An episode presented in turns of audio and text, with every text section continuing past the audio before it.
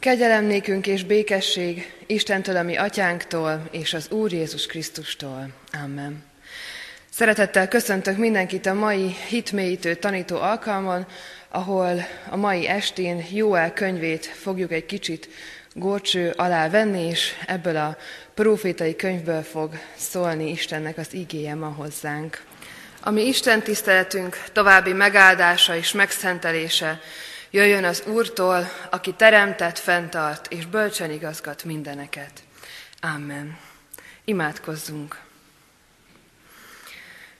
Drága mennyei atyánk, hálával állunk meg ma itt a te házadban, és azért jöttünk, hogy találkozzunk veled, a te élő igéddel, amelyet a te szent lelked elevenít meg a mi bensőnkben, a mi lelkünkben.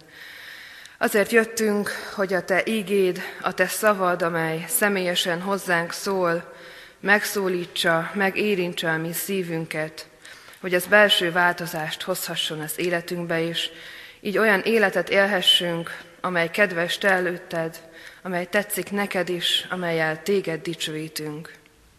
Azért kérünk, hogy a Te szent lelked által puhítsd meg a mi kemény szívünket, amely sokszor nem engedi a Te szavadat élővé válni bennünk.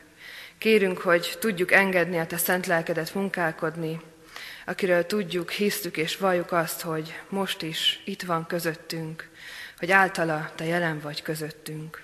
Így kérünk, hogy áld meg a mai alkalmunkat. Amen. Isten igéjét Jóel könyvéből olvasom, Válogatott verseket olvasok az első, a második és a harmadik fejezetből, ezért a konkrét verseket most nem mondom, de ezek válogatott versek lesznek Jóel könyvéből. Ébredjetek föl, ti részegek, és sírjatok. Jalgassatok minnyájan, ti iszákosok, mert szátok elől elvették az édes bort. Kesereg, mint a szűz, ki vőlegényét gyászolja. Megszűnt az étel és ital áldozat az úrházában. Gyászolnak a papok, az úr szolgái. Öltsetek gyászruhát, és sírjatok ti pappok. Jajgassatok, kik az oltárnál szolgáltok. Gyászruhában töltsétek az éjszakát, Istenem szolgái, mert megszűnt Istenetek házában az étel és áldozat. Tartsatok szent böjtöt, hívjátok Isten tiszteletre a népet. Gyűjtsétek össze a véneket az ország minden lakóját Isteneteknek, az Úrnak házába, és kiáltsatok az Úrhoz. Jaj, micsoda nap, közel van már az Úr, Úr napja, pusztulás jön a mindenhatótól. Szemünk láttára veszed ki az élelem, az öröm és a vidámság Istenünk házából. De még most is így szól az Úr. Térjetek meg hozzám teljes szívvel, böjtölve, sírva és gyászolva. Szíveteket szaggassátok meg, ne a ruhátokat, úgy térjetek meg Istenetekhez, az Úrhoz. Mert kegyelmes és irgalmas ő, türelme hosszú, szeretete nagy, és visszavonhatja még a veszedelmet. Azután kitöltöm majd lelkemet minden emberre, így szól az Úr. A nap elsötétül, a hold vérvörössé válik, mielőtt eljön az Úr nagy és félelmetes napja. De megmenekül mindenki, aki segítségül hívja az Úr nevét, mert a Sion hegyén és Jeruzsálemben lesz a menedék, ahogyan megmondta az Úr, és azok menekülnek meg, akiket elhív az Úr. Szeretném kiemelni a második rész 13. versét, amely így szól, szíveteket szaggassátok meg, ne a ruhátokat, úgy térjetek meg Istenetekhez az Úrhoz. Az Úristen tegye áldottá mi szívünkben az igének szavait, hogy annak ne csak hallgatói, hanem szívünkbe fogadói és megtartói is legyünk. Ámen. Foglaljuk el a helyünket.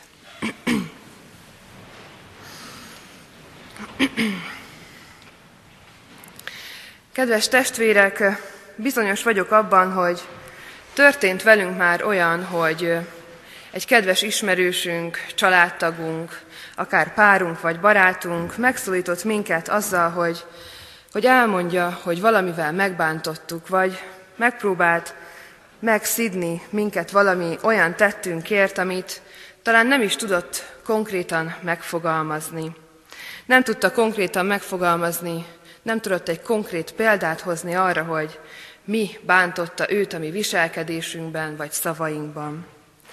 Csak próbálta körülírni, de nem talált konkrét esetet arra, ami őt zavarta, ami rosszul érintette a mi viselkedésünkben. És ha ilyennel találkozunk, sokszor értetlenül állunk meg előtte. Nem tudjuk, hogy hol érint ez bennünket, hogy mégis mi az, amiben akkor változnunk kell, hogy jobb legyen ez a kapcsolat, mi az, amit mégis rosszul tettünk, hogyan változzunk meg, hogyan tegyünk jóvá. De mégis a szeretet miatt egy bűntudat keletkezhet bennünk, amelyet nem is tudjuk konkrét eseményhez, konkrét tethez kötni, de tudjuk azt, hogy valakit valamivel megbántottunk, megsértettünk. Lehet az is, hogy voltunk már a másik oldalon, hogy éreztük azt, hogy akár a gyermekünkkel, párunkkal, vagy a barátainkkal kapcsolatban, hogy valami bánt, valamit, valamit most rosszul érint engem, de nem tudtunk konkrét példát mondani, csak azt éreztük, hogy valamilyen hozzáállásban, a viselkedésben bántóan hat ránk. És ha voltunk már ilyen helyzetben, ha egy pillanatra bele tudjuk képzelni magunkat egy ilyen szituációba, akkor a mai profétai könyvben is könnyen megtalálhatjuk majd magunkat, azt az üzenetet, ami nekünk szól. Ugyanis Jóel proféta ebben a profétai könyvben, ebben a nem is olyan hosszú profétai könyvben nem kiméli az Isten népét, de mégsem olyan konkrét bűnöket fogalmaz meg, és konkrét veszedelmet, amelyet más profétai könyvekben láthatunk. Nem arról beszél, hogy Izrael népe most konkrétan ezt és ezt a hűtlenséget követte el, és ennek ez is, ez a veszedelem lesz a, a sorsa, a büntetése, hanem egy olyan nehezebben megfogható, nehezebben körülírható ítéletet mond ez a próféta, amely egy hozzáállásról beszél. És ez egy olyan hozzáállásnak a kérdése, amelyet a kiemelt igevers nagyon jól összefoglal. Szíveteket szaggassátok meg, és ne a ruháitokat. Úgy térjetek meg Istenetekhez, az Úrhoz. Jóel ugyanis itt egy belső megmozdulásról, egy belső változásról beszél, amely majd belülről kifelé változtatja meg az emberek cselekedeteit, viselkedését. Jóel ugyanis abban marasztalja el a népet, hogy Istennel nem tartja a kapcsolatot.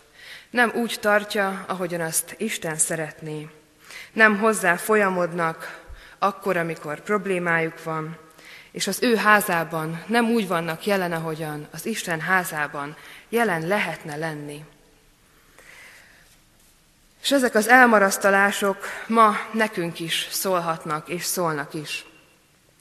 Főleg ilyenkor az adventi időszakban, amikor az év vége felé már sokan frusztráltabbak vagyunk, megterheltebbek, hiszen lassan mögöttünk van egy egész év, közelednek a családi karácsonyozások, az ajándékozás, a sok főzés. Ebben az időszakban mégis az adventben várjuk az Úrnak az eljövetelét, azt, hogy megünnepeljük együtt az Úristen eljövetelét, és ne a külsőségekben, ne a ház feldíszítésében, és ne a családnak való megfelelésben, hanem belső, lelkiképpen tehessük ezt.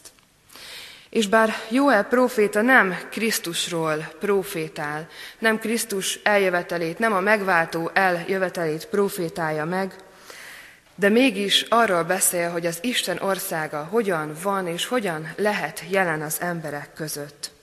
Ez egy olyan ország, amelyben Jézus Krisztus maga is uralkodik, és általa jött ez a földre. Arról beszél, hogy Jézus Krisztus által hogyan jelenik meg az emberek között az Isten országa és ennek értékei. És ezek az értékek nem külső értékek, nem az áldozatokról szól, nem arról szól, hogy milyen étel és ital áldozatot vagy bűnbánati áldozatot kell még megmutatni Istennek az ő házában, hanem arról beszél, hogy a szíveket kell megszaggatni, belülről kell megmozdulni az Isten felé. Biztos vagyok benne, hogy adventben már sokszor hallottunk olyan prédikációt, nem is idén, hanem akár az évek folyamán is, ahol sokszor arról van szó, hogy bizony csendben kell lenni, csendben kell várni az Úr megjelenését, befelé kell figyelni, és nem a külsőségekre. És ezért sokszor az ilyen gondolatokkal talán már nem is tudunk mit kezdeni, hiszen annyiszor hallottuk, lehet, hogy valamikor sikerül is elcsendesednünk, de lehet, hogy valamikor annyira elborít bennünket a hétköznapoknak a karácsonyi készülődése, hogy nem is tudjuk azt, hogy hol kezdhetnénk el. Ilyenkor pedig bezárunk, és úgy érezzük, és úgy vagyunk itt jelen, hogy ezek a dolgok engem nem érintenek. Ezeknek a dolgoknak hozzám talán ma nem is lesz köze. Aki itt ül a padban ma, mondhatja azt, hogy hogy bár az igében szó van arról, hogy az Istent, a szívünket, szívünkkel kell imádni, az igében részegekhez és papokhoz szól a profécia, ezek a dolgok engem nem érintenek. Azonban sajnos ma a profétával együtt arra figyelmeztet bennünket ez az ige, és engem is, hogy igenis érintenek bennünket ezek a dolgok. Érint bennünket, minnyájunkat, méghozzá három módon, három csatornán keresztül érkezik meg hozzánk az Istennek az üzenete. Először is azt olvassuk, hogy még most is így szól az Úr. Ez azt jelenti, hogy ez az ige nem csak akkor szólt Krisztus előtt ezerben, hanem ma is, most is, nekünk is szól ez az ige. Jó ellen keresztül akkor szólt a néphez, de most Isten írott igéjén keresztül szól hozzánk is. Ugyanis ez a szó, ami itt szerepel a Héberben, a most, azt jelenti, hogy azt is jelentheti, hogy ebben az időben, hogy minden időben, az időkben szól az Úr az emberekhez. Az ige nem kerül el bennünket. Nem kerül el bennünket csak azért, mert később élünk, mint ahogyan a Biblia megszületett. Nem válogathatunk belőle, hogy ez most megszólít, ez pedig nem szólít meg. Az ige, amely Istennek a szava és Isten üzenete számunkra ma is, az ma is szól, és nekünk is szól. Mert az Isten szava egy személyes megszólítás mindenki számára. És másodszor, bár nem vagyunk részegesek, részegek, iszákosok, akik most itt vagyunk, azt gondolom, de biztos vagyunk úgy, mint az olyan emberek, akik ezt teszik, hogy sokszor a valóságtól, az érzésektől, a bánattól, a félelemtől, vagy akár még a szeretettől is elmenekülünk. Ha őszinték vagyunk, sokszor még karácsonykor is könnyebb a konyhában tüsténkedni, teríteni, mint leülni a családdal, és egy mély beszélgetésbe bonyolódni. Azt gondoljuk, hogy az Isten igéje nem szól hozzánk, de Tudjuk azt, hogy sokan menekülünk a belső fájdalmaink elől, a belső félelmeink, a magányunk, a gyászunk elől, főleg ilyenkor karácsony közelettével. Ha valamivel kapcsolatban olyan félelem vagy fájdalom van a szívünkben, amivel nem tudunk szembenézni, mert nehéz, mert ez nehéz dolog, akkor biztosak lehetünk abban, hogy ez az ige igenis hozzánk is szól ma. És harmadszor itt vannak a papok felszólítás. Nem vagyunk papok. Miért szólna nekünk ez az ige? Valóban nem vagyunk papok. Még én sem vagyok pap, hiszen lelki pásztorként állok most itt. Legalábbis az ószövetségi értelemben nem vagyunk papok. Nem mutatunk be áldozatot, nem mutatjuk be az engesztelő áldozatot nap mint nap, évről évre, hogy a bűneinket elvegyék. De azért nem, mert Jézus Krisztus az egyetlen tökéletes főpap, az, aki maga volt a tökéletes áldozat is, ő mutatta be azt, és, és emiatt felmentett bennünket ez alól a papi szolgálat alól. De, de csak ez alól a papi szolgálat alól. Mert így a papságot egyetemessé tette. És ez azt jelenti, hogy mindannyian papok vagyunk. Mindannyian ugyanolyan papok vagyunk, akik Jézus Krisztusnak a halálát és az üdvösség örömhírét, a bűnbocsánatot hirdetnünk lehet, és hirdetnünk kell ott, ahol vagyunk.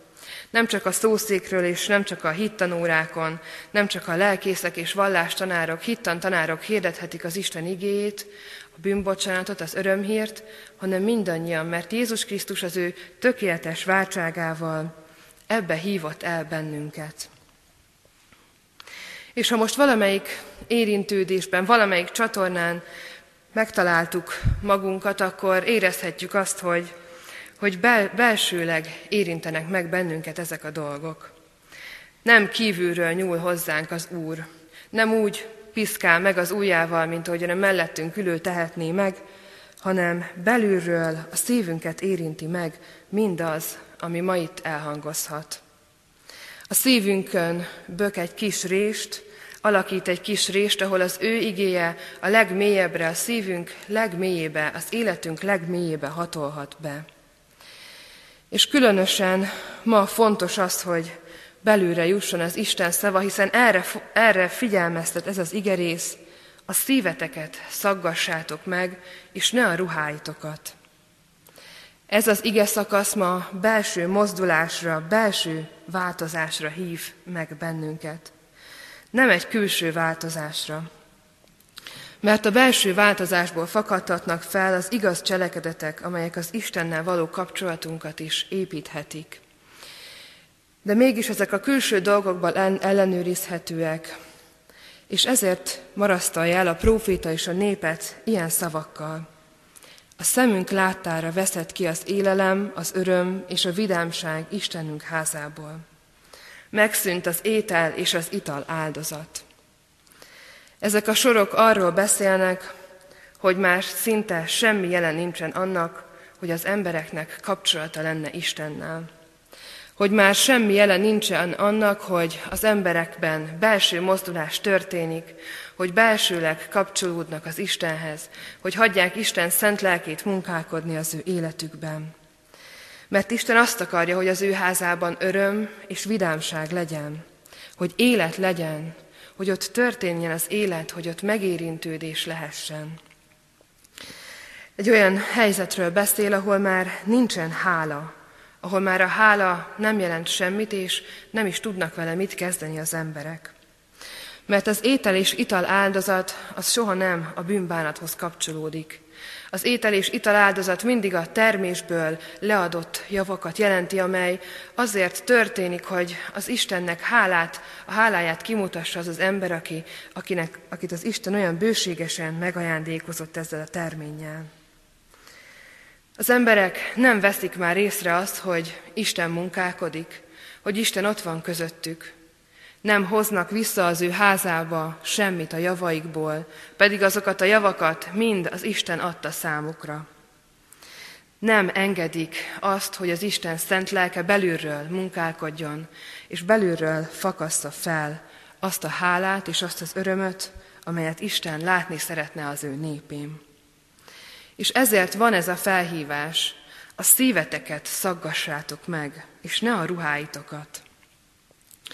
Emlékeztethet ez a, ez a mondat Jézus szavaira is, amikor a képmutatókról beszél, amikor ellenük prédikál, amikor arról beszél, hogy ne úgy böjtöljünk, hogy kiállunk az utcasarokra és a mellünket verjük, hogy már pedig mi három napja nem ettünk az Úrért, vagy nem, nem azt is mondja, hogy ne ékes szóval álljunk ki a sarokra, és ott imádkozzunk hangosan, cifra szavakkal. Ne csak azért menjünk az alkalmakra, hogy elmondhassuk, hogy mi ott voltunk. Ne csak azért jótékonykodjunk így karácsony környékén, hogy a lelki ismeretünket egy kicsit elnyomjuk, hogy mi azért tettünk valami jót is ezen a karácsonykor is a szeretet ünnepén. Ne próbáljuk meg felmagasztalni magunkat azért, hogy mennyire jó keresztjének vagyunk, csak azért, mert megjelenünk a templomban, mert ott vagyunk az alkalmakon. Mert ha mindez nem a belső lelki munkából, nem a belső hálából, nem a szívünk legmélyéről fakad, akkor nem Istennel való kapcsolatot mutat. Márpedig Istennel így lehet kapcsolatba lenni. Istennel nem a külsőségeken keresztül kapcsolódunk. Istennel a belső, lelki kapcsolatban tudunk lenni. Azért, mert az Isten maga lélek. Így szól a profécia ígérete azoknak, akik a szívüket megszaggatva járulnak az Úr elé, alázatban, csöndben és lelki módon. Kitöltöm lelkemet minden emberre, így szól az Úr mert Isten lélek. És ehhez a lélekhez nem lehet testi módon, nem lehet külsőségekkel kapcsolódni.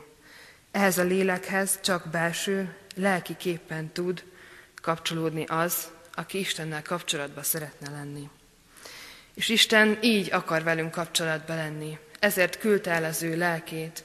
Ezért szól ez a profécia pontosan a pünköstről, és a pünkösdi történetben azt is látjuk, hogy ezt a proféciát felemlegetik, felolvassák, elmondják, mert tudják, hogy akkor történt meg. Istennek nincsen szüksége semmilyen áldozatra. Istennek nincsen szüksége még az ital és étel áldozatokra sem. Istennek nincsen szüksége még a templomokra sem, a házakra sem, nincsen szüksége oltárokra vagy keresztekre. Mert ő lelkiképpen szeretne kapcsolódni velünk. Azt szeretné, ha ő az ő lelkéhez kapcsolódnánk, ami ránk is már kitöltetett pünköskor. És arra hív ma ez az ige bennünket, hogy kapcsolódjunk imádságban, csendességben, elmélyülésben, megállásban, bűnbánatban, befelé fordulásban, és így az adventben, az igazi csendes várakozásban Istenhez. Azért, mert a lelki kapcsolódásban nem lehet megspórolni a csöndet és az időt. Ahogyan egy számunkra fontos kapcsolatban sem tudjuk megspórolni azt, hogy minőségi időt töltsünk a másikkal, ha tényleg jóba akarunk lenni, ha azt a kapcsolatot ápolni szeretnénk, ezt Istennel sem tudjuk megspórolni. Az ő lelkével kell lelki belső képpen ö, időt töltenünk. Mert Jézus azt is mondja, hogy Isten nem olyan imádókat keres, akik Jeruzsálemben, a hegyen, vagy akár ebben a templomban, vagy más templomban imádják őt, hanem olyan imádókat keres, akik lélekben és igazságban imádják az Istent. És ebből, ebből a lelki munkából, ebből a lelki érintődésből, ebből a lelki kapcsolatból fakad fel az igazi, valóságos hála áldozat, az igazi, valóságos élet odaszánása, az igazi öröm az Isten házában, az igazi vigasság, vidámság ebben a házban is, itt, ahol most mi is vagyunk. Ha mi egyen-egyenként így kapcsolódunk Istenhez, ha megéljük azt, hogy az Isten lelke közel jön hozzánk, és megérinti a mi szívünket, és belső lelkiképpen vele éljük az életünket, akkor, amikor egy-egy Isten tiszteletre itt összegyűlünk, az valóban ünneplés lesz akkor itt valóban öröm és vigasság és az élet fog felfakadni közöttünk. Akkor ezek az adventi alkalmak, ezeken az adventi alkalmakon is a valós elcsendesedés, a valós megérkezés, imádság és vidámság fakadhat fel közöttünk. Láthatjuk azt, hogy Jóel bár nem konkrétan Jézus eljöveteléről beszél, de mégis olyan belső megmozdulásra hív ebben az igében meg bennünket, amelyre később Jézus maga is felszólítja a tanítványait nagyon sokszor, úgy, ahogyan minket is megszólít ma ez az ige. Mert az Isten igéje legyen bármilyen régi is, érint bennünket, megérint bennünket belső lelki képpen. És ma már a Szentlélek által lélekké és életté változtatja bennünk az ő szavát. És lehet, hogy ebben az igében nem konkrét bűnök felett hallunk ítéletet. Lehet, hogy még nem értjük azt, hogy pontosan miről is van szó, hogy pontosan mit is kellene tennünk. Pont úgy, ahogyan, amikor valaki megpróbálja nekünk megfogalmazni a sértettségét, de nem tud konkrétumot mondani. De biztosak lehetünk abban, hogy érezzük a hatását, ha beengedtük a szívünkbe az igének a szavait.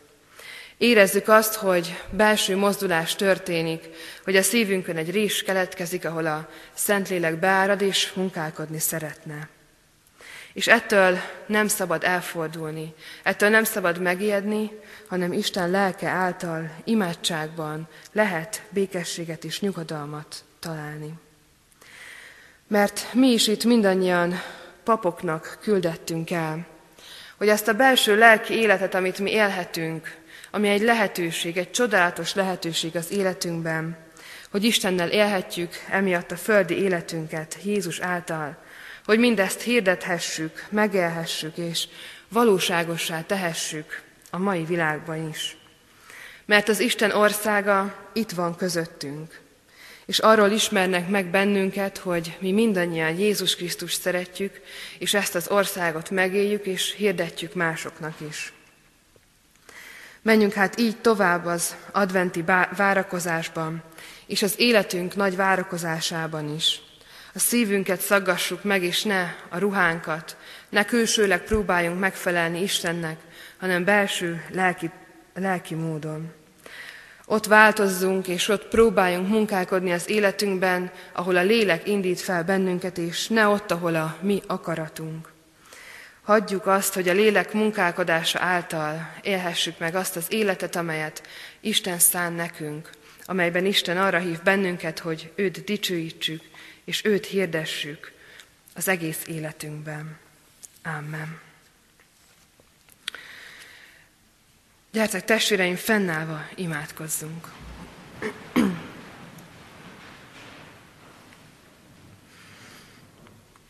Drága mennyei atyánk, tudjuk azt, hogy te, a te vágyad, az, hogy a te igéd, a te szavad az, hadd szól, szólalhasson meg, ne csak a házakban, ne csak a tereken, ne csak a gondolatainkban, hanem a mi szívünkben, a mi lelkünk legmélyén is.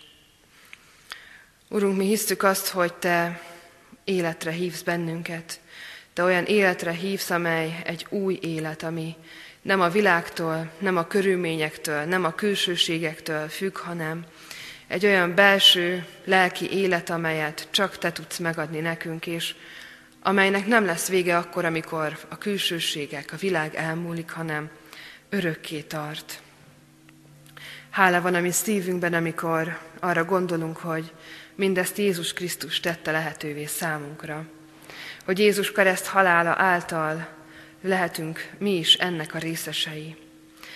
Azért kérünk, hogy azt, amit Te ma elültettél a mi szívünkben, a Te szent lelked által azt ne felejtsük el, ne engedjük el, ne forduljunk el tőle akkor, amikor kilépünk ebből a házból, amikor kilépünk a hétköznapokba, amikor kilépünk az adventi készülődésbe, hanem hagy tudjon abból is felfakadni az élet, az öröm, a vidámság, amelyet te szánsz nekünk, amelyet te szánsz a te népednek. Azért kérünk, hogy hagy tudjunk a te lelkeddel kapcsolatban lenni, hogy hagy tudjunk a te lelked által változni, hagy engedjük, hogy a te lelked formálja a mi életünket. És így kérünk, hogy áld meg bennünket, áld meg családjainkat, áld meg ezt az egész várost, hogy azok is, akik talán még nem hallgatnak a Te ígédre, akiknek a szíve még nem nyitott, akik még nem érzik ezt az érintést, talán ebben az adventi időszakban, hogyha eljönnek mégis karácsonykor a templomba, hogy tapasztaljanak meg egy ilyen érintést. Kérünk, hogy az egész város életébe, az egész város szívébe te lépj be a te lelked által. Így kérünk, hogy legyél ennek a gyülekezetnek és ennek a városnak is az őriző pásztora. Amen. Mondjuk együtt a mi Urunktól tanult imádságot. Mi, Atyánk, aki a mennyekben vagy, szenteltessék meg a Te neved, jöjjön el a Te országod, legyen meg a Te akaratod, amint a mennyben, úgy a földön is. Mindennapi kenyerünket add meg nékünk ma, és bocsáss meg a mi védkeinket, miképpen mi is megbocsátunk az ellenünk védkezőknek. És ne vigy minket kísértésbe, de szabadíts meg a gonosztól, mert tiéd az ország, a hatalom és a dicsőség mindörökké. Amen. Fogadjuk Isten áldását. A kegyelem legyen mindazokkal, akik el nem múló szeretettel szeretik a mi Urunkat, az Úr Jézus Krisztust. Amen.